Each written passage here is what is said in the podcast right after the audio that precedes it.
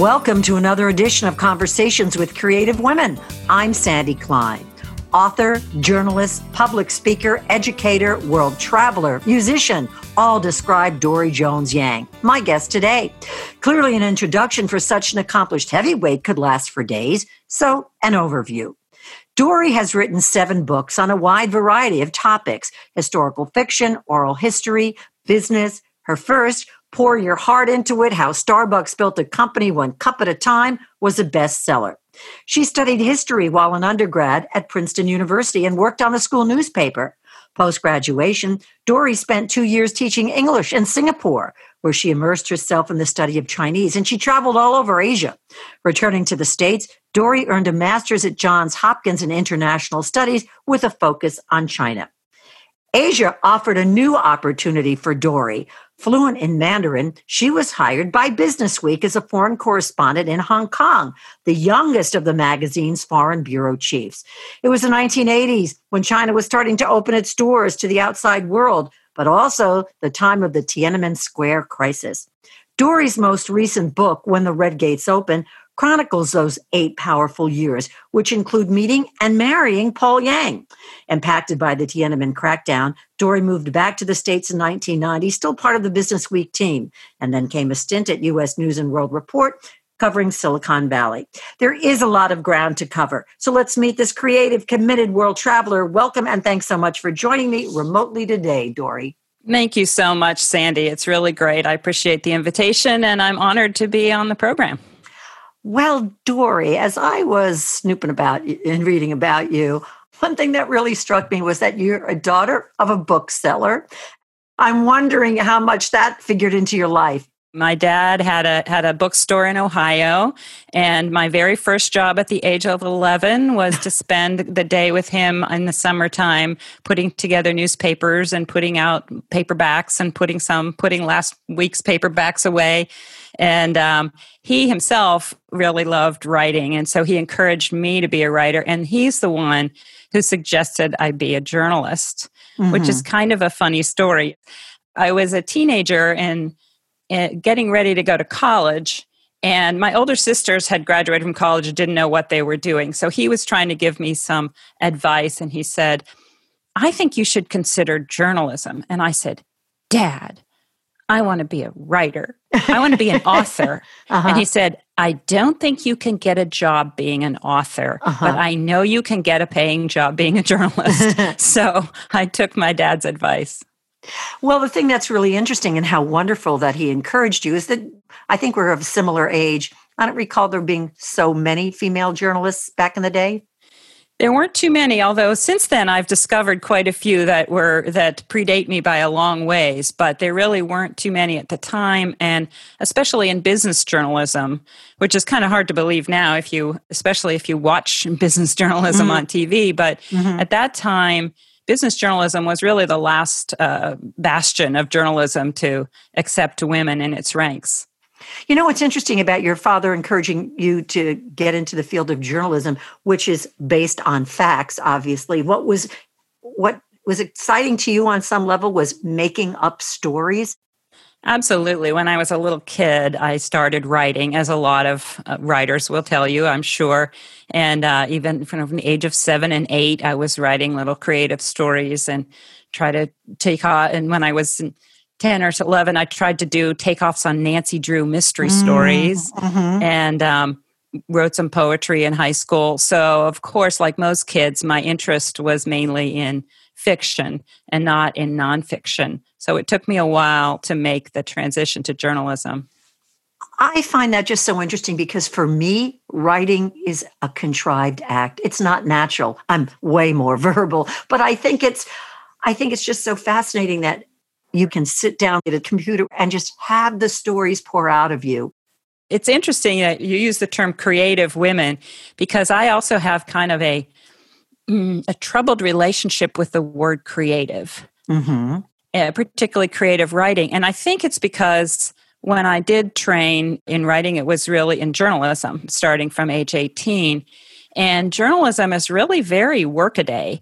You have to go out and get the facts, and you're, you you can you can't put any of your own personal opinion in there. You have to be totally objective, and it's a it's a profession, it's a job.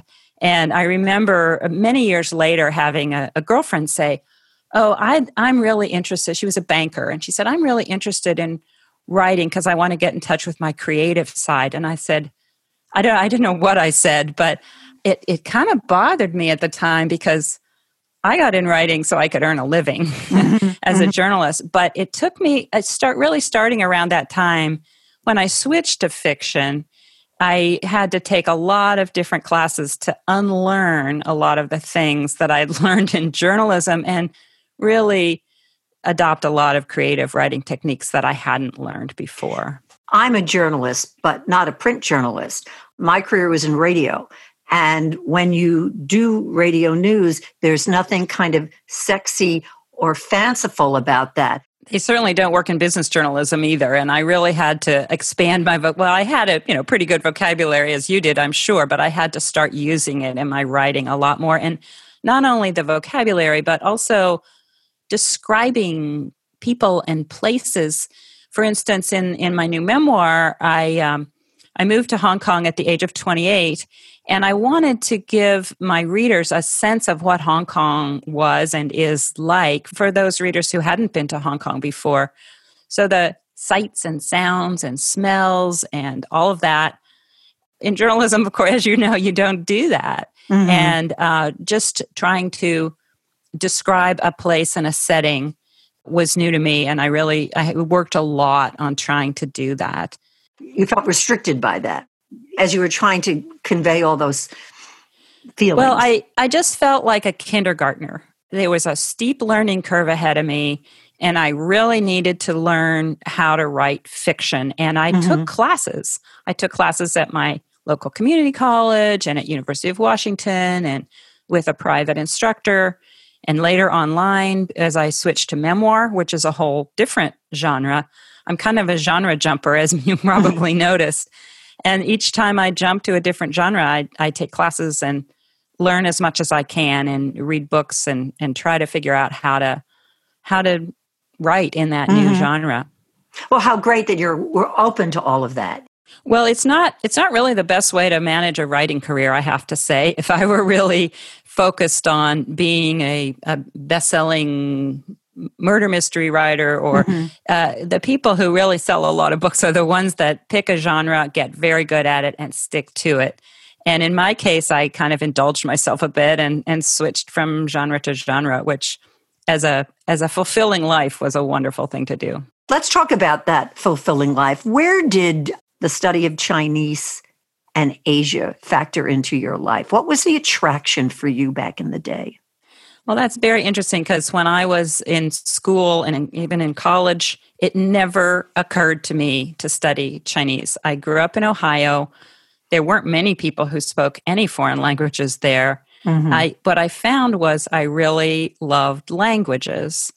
And when I finished, I was about to finish college and I wanted to, I really, I had a, a I was single minded in my pursuit of journalism, but one very smart person gave me some advice and said, I think you need to to really succeed in journalism, you need to have some subject matter expertise, something that you know about and mm-hmm. can write about, not just go in and write police beat stories or mm-hmm. whatever just happens to be that day's news, but really get to know some topic very well. So I had this idea in my head because I love languages that maybe I could be a foreign correspondent. and of course, it's a dream of a lot of people, but I, uh, I, I wasn't sure how to do that. There isn't an obvious career path for becoming a foreign correspondent. And I found after college, I was able to get a fellowship to spend two years in Singapore teaching English and studying Chinese. And I didn't know anything about China, but I fell in love with the country after I fell in love with the language. First, it's just so deliciously difficult.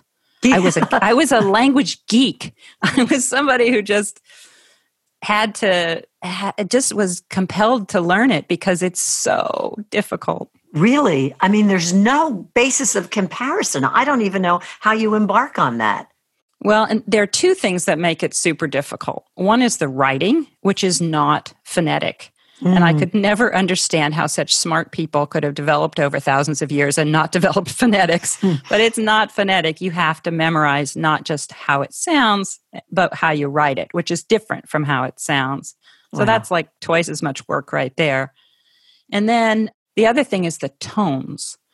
So Americans who are fluent in English don't have any idea what a tonal language is. You so, mean like inflection? Yes. We do know if you ask a question, uh, is this right? You mm-hmm. know, your voice goes up right. And if you say a sentence, this is right, right, it goes, your voice goes down. So we do automatically have our voice go up and down sometimes. But in Chinese, it's a different word. So the word ma is different from the word ma. So we hear ma. We mm-hmm. don't hear that there's a difference in those. So if you say ma, that's mother. And if you say ma, that's horse. And if you say ma, that means scold. So my mother scolded the horse. Ay, ay, ay. ay, ay, ay. So were you also attracted to the challenge of learning Chinese? Absolutely. I love the, the challenge of it. It just was so hard. And but I was very lucky because when I was in Singapore, I, I just took the the fellowship that was available that year. But it happened to be they offered instruction in Chinese four hours a day, five days a week. And it turns out that's the best way because it's so hard. If you can spend many, many hours learning it all at once, then that's that's a really great way to learn it, just to mm. immerse yourself in it and really, really focus on it. So that those two years in Singapore, you became fluent in Chinese? Pretty fluent. It's so difficult. It takes a lot longer. I mean, I've studied French and Spanish and German, and I, I studied Spanish for about six months in New York, and I was able to pick up a novel and read it. Mm-hmm. Yeah, well, well that doesn't happen in Chinese. It no, just no doesn't happen. So you come back to the States after traveling all over Asia, which must have been a real fabulous experience. Can, can I just interrupt to say I got to go to Afghanistan and Iran when it was still possible to go there as a backpacking American kid. Wow. which is a long time ago. You did this solo? You traveled um, all over I went with yourself? a couple of friends, mm-hmm. two other friends, and uh, actually there was part of it that I was solo, but mostly with with these other young backpackers. And you were gone for how long? And just in terms of the traveling part, the traveling part was about two months. And so then you came home and you knew you were going to Johns Hopkins. Yes, I, I had already been accepted there to study international relations, and basically it was because I I really loved the Chinese language, but I didn't know anything about China. I had never taken one course about China when I was an undergraduate. Mm-hmm. I'd actually majored in European history, which has okay. nothing to do with it. So I realized I didn't know. I needed I needed to learn a lot. And instead of studying, say, East Asian studies, which is usually something that goes into an academic degree, I studied international relations. And that meant that I was also studying about international e- economics, and American foreign policy. At the same time, I was studying about history of China wow. and the politics of China and the economics mm-hmm. of China. So all the bases were covered for you in a sense. Yeah, it was a it was a good choice. So, how did it come about that you got hooked by Business Week? Well, I was in the right place at the right time. So I you realized there is you really an element. That? well, there is in my case there is an element of luck, and here's why. So I mentioned to you that I had this background in journalism and that I, I developed a background in, in Chinese language and about China. But at that time, American journalists were not allowed to go to China because. Give us the year. This would have been um, 1979. Okay. Was the year that the US and, and the People's Republic of China established diplomatic relations. And in, in that year, the leader of China, Deng Xiaoping, came to Washington, D.C. when I was a grad student, and I got a chance to see him. And there was a great deal of excitement and enthusiasm and, and, and optimism about the U.S. China relationship at that time because it had been it had been one of hostility for 30 years. And suddenly, the US was allowed to open an embassy in Beijing, and US journalists were allowed to go and cover China. And I was in the middle of my grad program there, so I waited another year, finished it. And then at that time, US magazines and newspapers were all looking to hire journalists who had some understanding of this huge complex country that most really? of us you know really only understood mm-hmm. a little bit and mm-hmm. nobody no Americans had been able to go there so most people most Americans didn't know anything about it and I knew a little I didn't know a lot but I spoke the language and I had studied about it so um, hiring I, you was a no-brainer well I hired I applied for jobs at all the major newspapers and magazines that have foreign correspondents. They don't all, but I applied to all of them. And then I was hired by Business Week. And as I mentioned in the introduction, you were sent to Hong Kong. So, on some level, did you feel like you died and went to heaven? You bet. it was my dream come true. Business Week, unlike some other publications, decided not to cover China out of Beijing. They wanted to cover China from a base in Hong Kong, in part because the US still did a lot more business with Hong Kong and Taiwan and Southeast Asia than it did with China. So for a business magazine, China was exciting and a possibility, but there was hardly any business being done. So I was based in Hong Kong, which turned out to be a great place to cover China from. And how long were you there? I was there eight years, from 1982 to 1990. Describe that experience for us.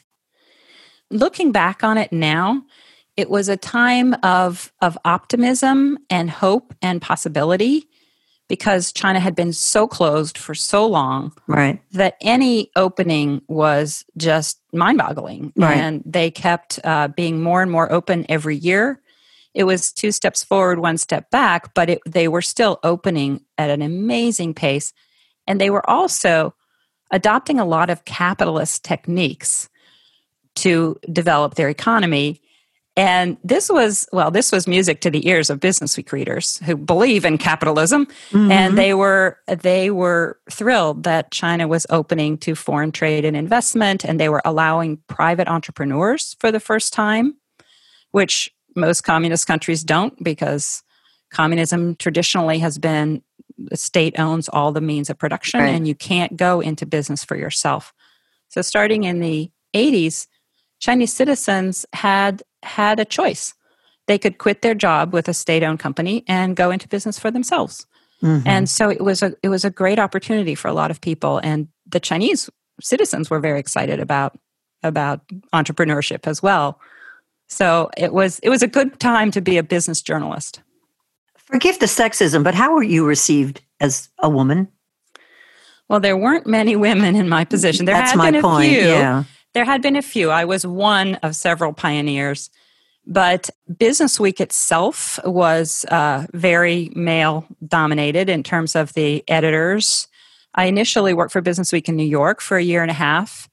And of course, all my, my bosses and my boss's bosses were, were all men because women had only just recently joined that joined the workforce really mm-hmm. as journalists mm-hmm. and in fact there had been a, a landmark lawsuit against newsweek which had not allowed women to be writers only researchers hmm.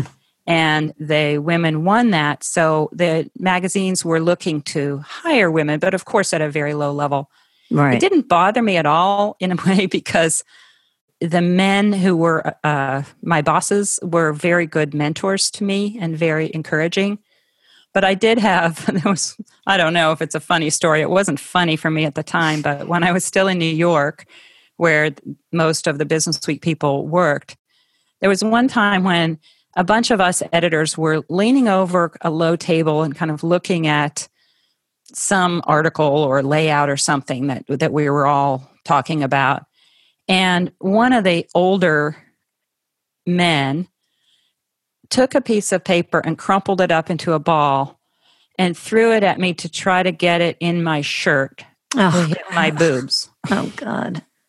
And but, I mean, there are a lot worse things that happen to women in the workforce, so I really do? shouldn't complain. But it was just. No, but what did you do? Uh, well, what can you do? Yeah, you, know, you can't tell young, them to fuck off, can you? No, in those days you couldn't. You know that. Yeah, you just course. have to be. You're just kind of honored yes, to be there at all. Of similar age, exactly. And mm-hmm. and what do you say? But mm-hmm. uh, it was just demeaning and belittling. But in general, I did have some some bosses that were very good mentors to me. Well, you can't diminish the fact that, as I said in the introduction, you were the youngest of the magazine's foreign bureau chiefs. That's uh, that's more than a big deal. Yeah, and I was also the youngest, uh, prob- the first and uh, foreign bureau chief to have a baby overseas. We're jumping ahead a little bit, but there was no precedent for wow. for that and i had a big housing allowance because hong kong was so believe it or not more expensive than new york at the time and they gave me a housing allowance to, in order to live there and i couldn't i couldn't forego the housing allowance to take any unpaid leave so i had sure. to have the very the minimum amount of time off for that baby so let's get into the personal first let me ask you that in the eight years that you were abroad was there back and forth between there and the states I stayed put in Hong Kong. I lived there for eight years, although I spent some time in Beijing as well and I would uh, Business Week would bring me back every couple of years for a conference and to talk to the editors. But I was in Asia full time, and in those days, long distance phone calls were extremely expensive. So most of us communicated by telex. I think hmm. today's listeners don't even know what a right, telex machine right, is, right. but I had to learn how to use a telex machine. And I couldn't call up my editors and just talk about stories. I had to do everything in writing with a via telex. Did you have carte blanche when it came to what stories you wanted to file? No, not really. in fact, uh, people were surprised at the time when I told them this, but all the foreign correspondents for Business Week competed for space. So there was a limited amount of space in the magazine for international stories. And the correspondents in London and Tokyo and Paris and South Africa all had to convince the editors that our story was the most important story that week. That's crazy. Well, that's the way it was. You have this professional life where you are reporting and you're you're in China, you're in China, you're based in Hong Kong, back and forth. So how did the personal get involved? How'd you wind up getting married? well, one thing about my memoir that I very deliberately thought about when I was writing, getting back to the whole writing process, mm-hmm. is that for instance, if if you love historical fiction as I do, you'll know that it's it's really an individual story that draws you in and then you learn about the time and the place.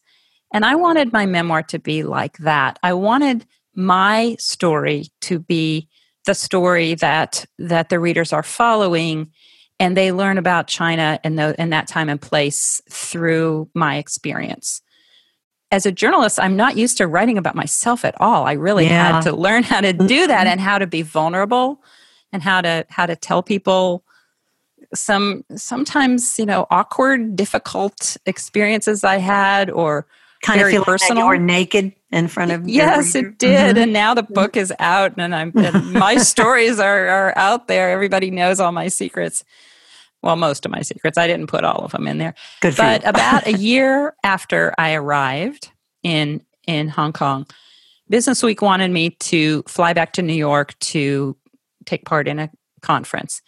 And I was on the airplane flying from Hong Kong to San Francisco, which is a 14 hour flight. And this really good looking guy, Chinese guy, sits next to me. And I I had brought along some reading that I needed to do, but I kind of tucked it under my skirt and put it aside for a bit and started chatting with him, in part because I heard him speak Mandarin and he spoke very, this is probably going to sound funny, but just bell clear, perfect Mandarin, which there are a lot of people in China who speak Mandarin but have different accents. And in Hong Kong, they speak Cantonese, which was much harder to understand. And I thought, whoa, this is a chance I can practice speaking Mandarin. I, mm-hmm. I was mm-hmm. that much of a language nerd that I always, always trying to do that. So I started talking to him and he took one look at me with my round nose and my frizzy hair and the blue eyes. And he said, he started speaking to me in fluent English because he had been living in the US for about 20 years, although he was born in China. So this is my husband, Paul Yang. He was born in China, and his dad was with the previous government, was with the Chiang Kai shek folks. And when the communists took over in 1949, they had to flee Otherwise, he would have been killed. So they went to Taiwan. Mm-hmm. He was there for what he, while my husband was in high school and college, he lived there, and then he came to the U.S. But his parents still lived in Taiwan while while I after I met him. So I got to really one of the amazing things about meeting him at that time and getting to know him and eventually marrying him was that I got to see China from the inside, from inside a Chinese family. And to me, that was just magical. But inside from a Chinese family, that was not necessarily smack in the middle of China, as in back in the day, right? Right. So his parents were living in Taiwan, right? Uh, which is uh, culturally, linguistically, ethnically very Chinese. And I visited them a few times. Very shortly after I met him, I visited them. But another amazing thing was happening in China in the 80s. And that was that Chinese families like Paul's that had fled when the communists took over were able to go back to China and find their relatives. Now, this is really hard for a lot of people to imagine, but for 30 years, they were not allowed to contact their relatives that they left behind in China, which was basically all their relatives. They only the nuclear family had come out. So all the aunts and uncles and, and cousins and everybody, they couldn't contact until the 80s. So when Paul was there, he was able to, in the 80s, he was able to go to some really obscure, remote parts of China and meet some of his relatives, his mother's family's relatives and his dad's family's relatives. And because we were together, I was able to go with him mm-hmm. to some, mm-hmm. like a teeny tiny farm village out about three hours from Beijing, which was really, it felt like traveling back in time a thousand years.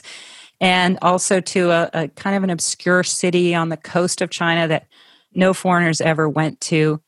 And to see, to hear the, his family's stories, what it had been like for them under Mao, and how, how much they'd suffered, because they had relatives in Taiwan. Of course, they suffered under Mao. And to it, what it really taught me was how important these changes were that were happening in China. So Deng Xiaoping, with all in introducing capitalism and allowing people to have their own choice in what kind of work they do and start businesses or whatever, just was so refreshing to the people of China after the kind of you know, repression. persecution and yeah. repression mm-hmm. that they had been mm-hmm. through that I was just cheering him on, just saying, Go for it, Mr. Deng. This is making a huge difference in the lives of a lot of people, including people that I that I knew as effectively relatives of mine, in-laws, mm-hmm, um, mm-hmm. Um, because after we married, then they were there were folks that I got to know. Why was he on that flight? He had for the last year or so been working in Hong Kong selling real estate, US real estate, to jittery Hong Kong investors. So, Hong Kong people were very worried about the future because the, uh, it had been, it was a British colony, and Margaret Thatcher had just gone to Beijing to talk to the leaders of China about whether or not they could stay, and if they couldn't stay, how they were going to give it back to China.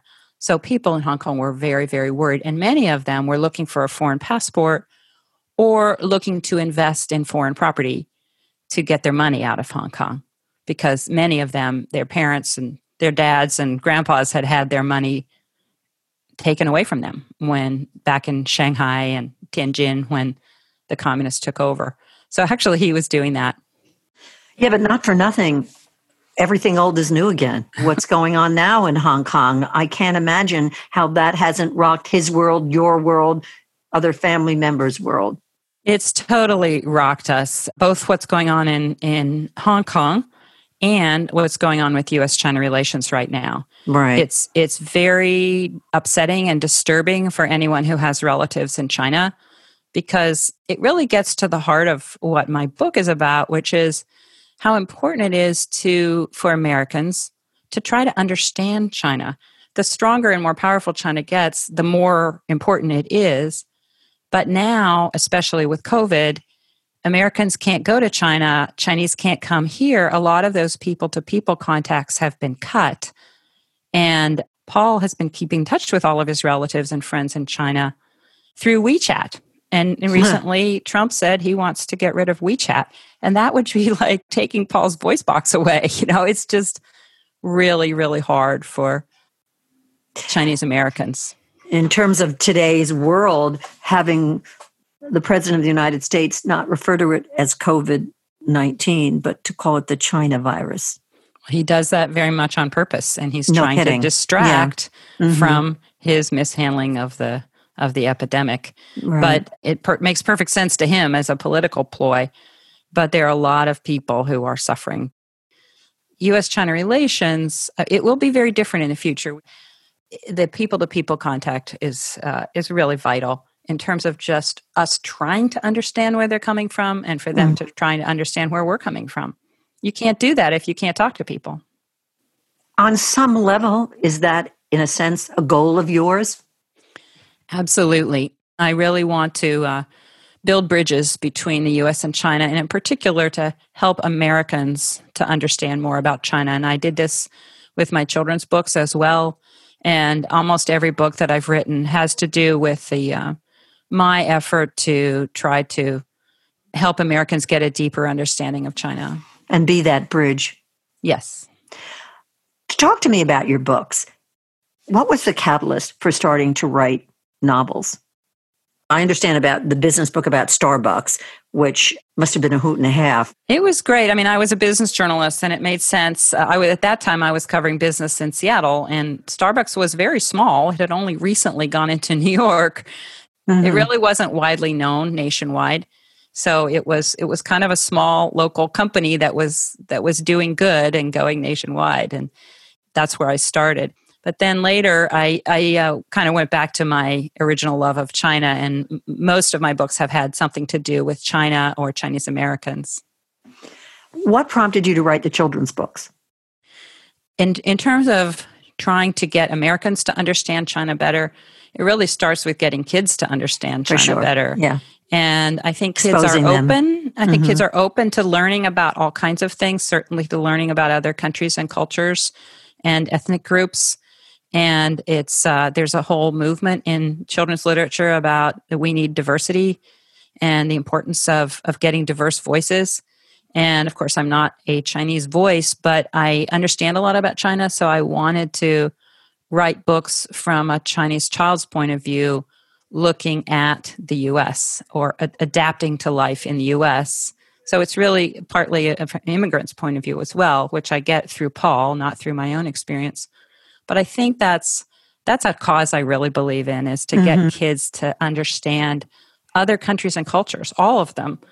But of course, in my case, especially China. Uh, absolutely. Now, you and Paul have a daughter. Yes who is how old now? She's 33.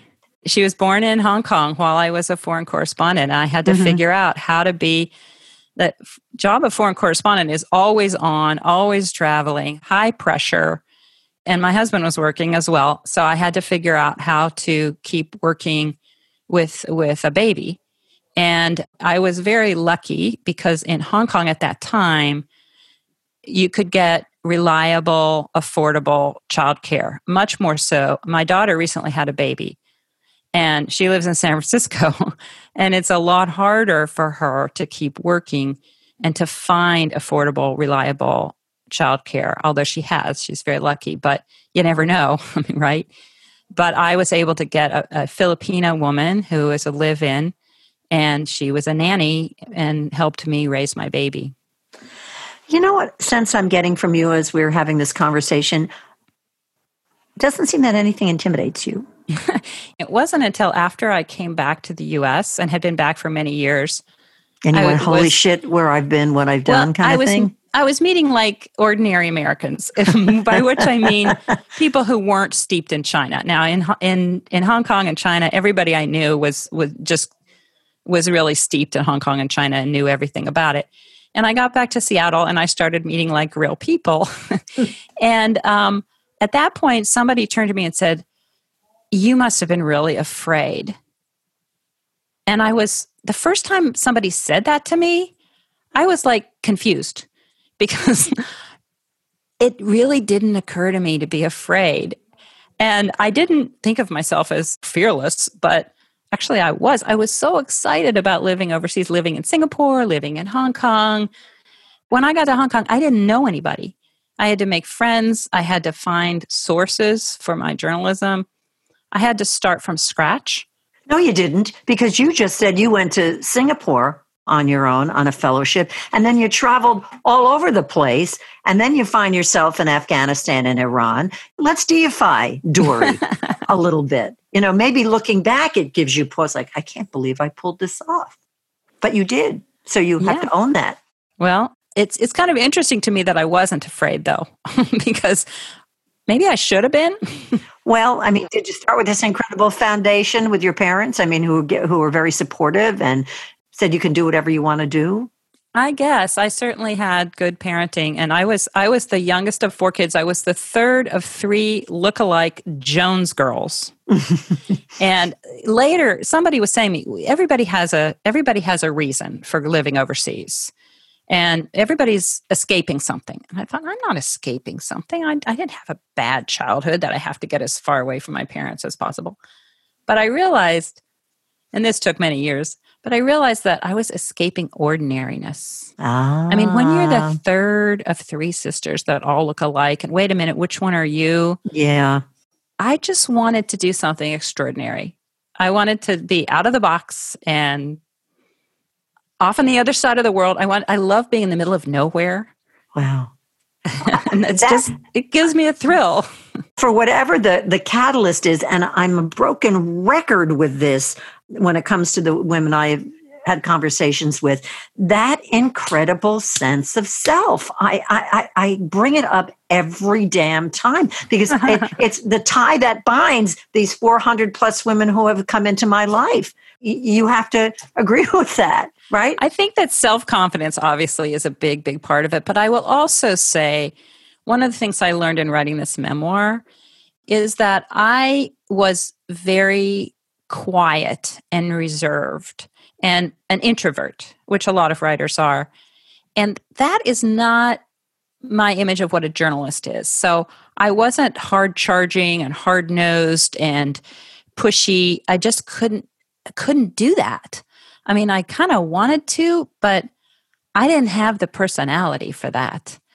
I was confident, but only you know as confident as you get from i knew what i didn't know i had to, mm-hmm. i knew mm-hmm. what i had to learn and what kind of mm-hmm. research i had to do so one of the struggles that i talk about in the, in this memoir is the insecurity that i felt i the, the scariest thing for me was walking into a cocktail reception and not knowing anybody and having to talk to strangers now that may seem very strange for this self-confident woman that i've been trying to describe to you but it was terrifying for me. I remember I, I tell the story about one time I went into a, a cocktail reception like that, and I saw across the room two very prominent businessmen, one of them British and one of them Chinese, Hong Kong Chinese.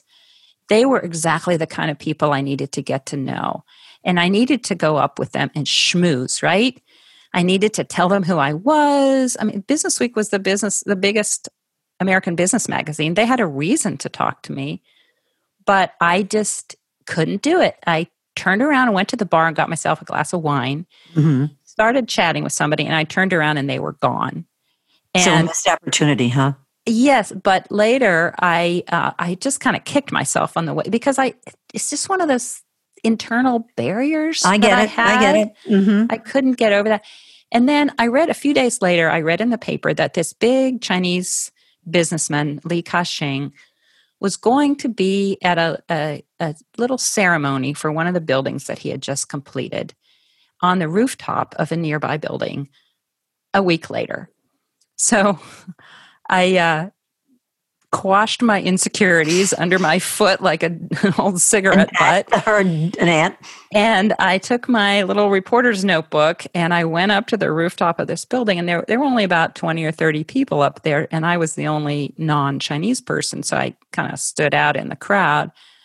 And I had practiced over and over again the sentence in Mandarin. I had under, I, I knew that he could understand Mandarin. So I went up to him and I said in my absolute best tones, mm-hmm. I'm Dori Jones, and I am the foreign correspondent for Business Week, and I would love to have an interview with you. And he said, Oh, you speak Chinese very well. And I was just like really polite and I was direct, but I wasn't I wasn't aggressive about it. I was just kind of being on my best, thoughtful, good manners. And it worked. He gave me an interview. mm-hmm. So I thought, well, maybe there's a workaround. Maybe mm-hmm. even if I can't, I'm not naturally aggressive, I can find ways to get the story. Well, you don't have to steamroll. I wasn't able to steamroll, so I had to find something else. Well, it's worked for you because look at how successful you've been. Talk about what you haven't done or written about that you would like to. What what kind of piques your interest these days? Well, that's really hard to say because to me this this book is the capstone of my career. And if I never wrote another book, then that would be okay. But I do have another one that's in my in my my mind it's smaller and it's on a totally different topic. But I wrote one book about wise women uh, wise women of a generation older than I am. I had met some and asked them 20 questions about everyday wisdom.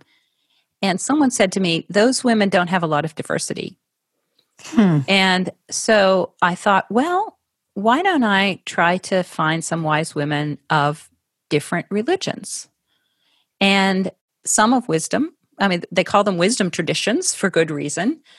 A lot of personal wisdom arises from religious training that we have. And but these are everyday kinds of questions like how do you deal with adult children and how do you deal with difficult people and tell me about forgiveness. Those are the kinds of questions I was asking. They were not religious questions. Kind of introspective questions. Yeah. And I went out and interviewed 10 different women of different religions. And I have those interviews that I've started to transcribe, and I think that that would be my next book.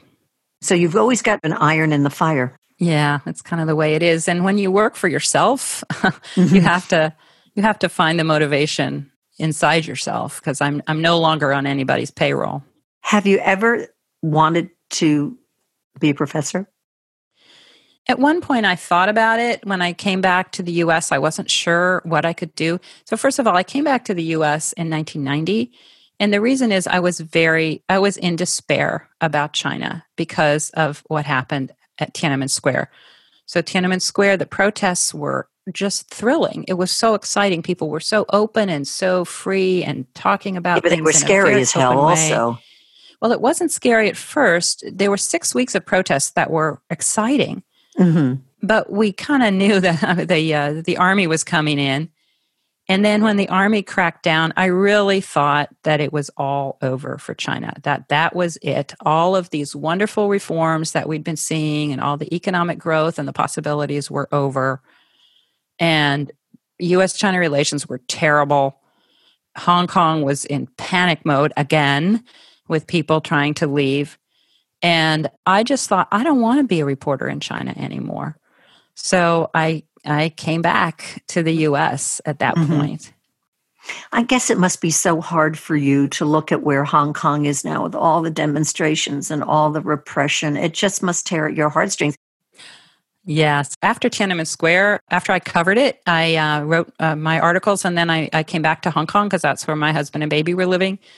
And the people of Hong Kong at that time as well were protesting in the streets and we joined them and we they had a, a saying long live democracy with a two finger kind of v for victory sign. And we were marching down the street and going to the big park and and participating in those protests. So when the protests uh, started last year i really related to them. But one difference is that the protests in hong kong turned violent which they hadn't done in beijing way back then. And for a long time they weren't violent. They were peaceful for a long time but then they turned violent and they started destroying subway stations and throwing fire bombs and mm-hmm. that was very distressing for me to begin with. And friends of mine who live in hong kong said it was their life was totally disrupted. They couldn't get to yeah. work. Even if they were going to meet someone they weren't sure if they could take the subway.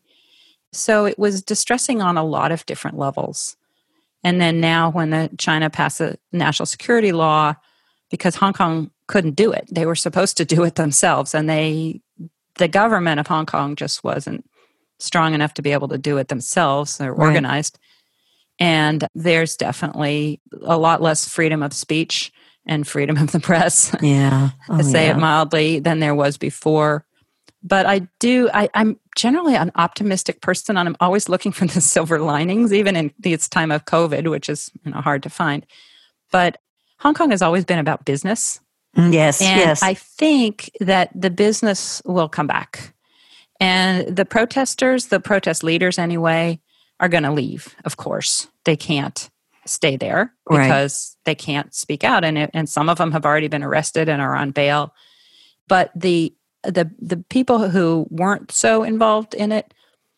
they may have been very idealistic about the protests but they're they're going to get back to business at some point not right away so, do you and your husband see a time when you guys can get on a plane and get? well we planned to get on a plane in april of this Yeah, year Nice try. we Nice had try. we had reservations to go to Hong Kong, to go to several different cities in China. We go every couple of years anyway, and he goes even more often because he has business connections there as well as family. And we couldn't do it. And I would love to go back, and I I hope I can go back. My book begins and ends with Tiananmen Square, and China will not discuss Tiananmen Square. So I'm certain that my book will not be translated into Chinese and will not be circulated there. But I think that as an individual, I'll be still allowed to travel there, although I don't know. I really don't know if they'll let me in. I think they will. But US China relations keep getting worse, so I don't I don't even know if I'll be allowed in. But if I'm allowed in, I'll definitely go back. Well, let's mention again your memoir of China's reawakening is when the Red Gates opened. Dori Jones Yang, it's been such a pleasure to meet and get to know you. What a fascinating life. I'm sure you have more. You call it a, a memoir. I would also say autobiography, that there's Well, always a chapter two. I call it a memoir because it's only eight years of my life. Uh, You and I have talked about a lot about the years before and since, but the book itself is about those eight years that I was in Hong Kong. Well, it was my pleasure to meet and get to know you. Well, thank you so much. It's been really a joy to talk to you, Sandy. Thank you. Join us for another edition of Conversations with Creative Women. I'm Sandy Klein.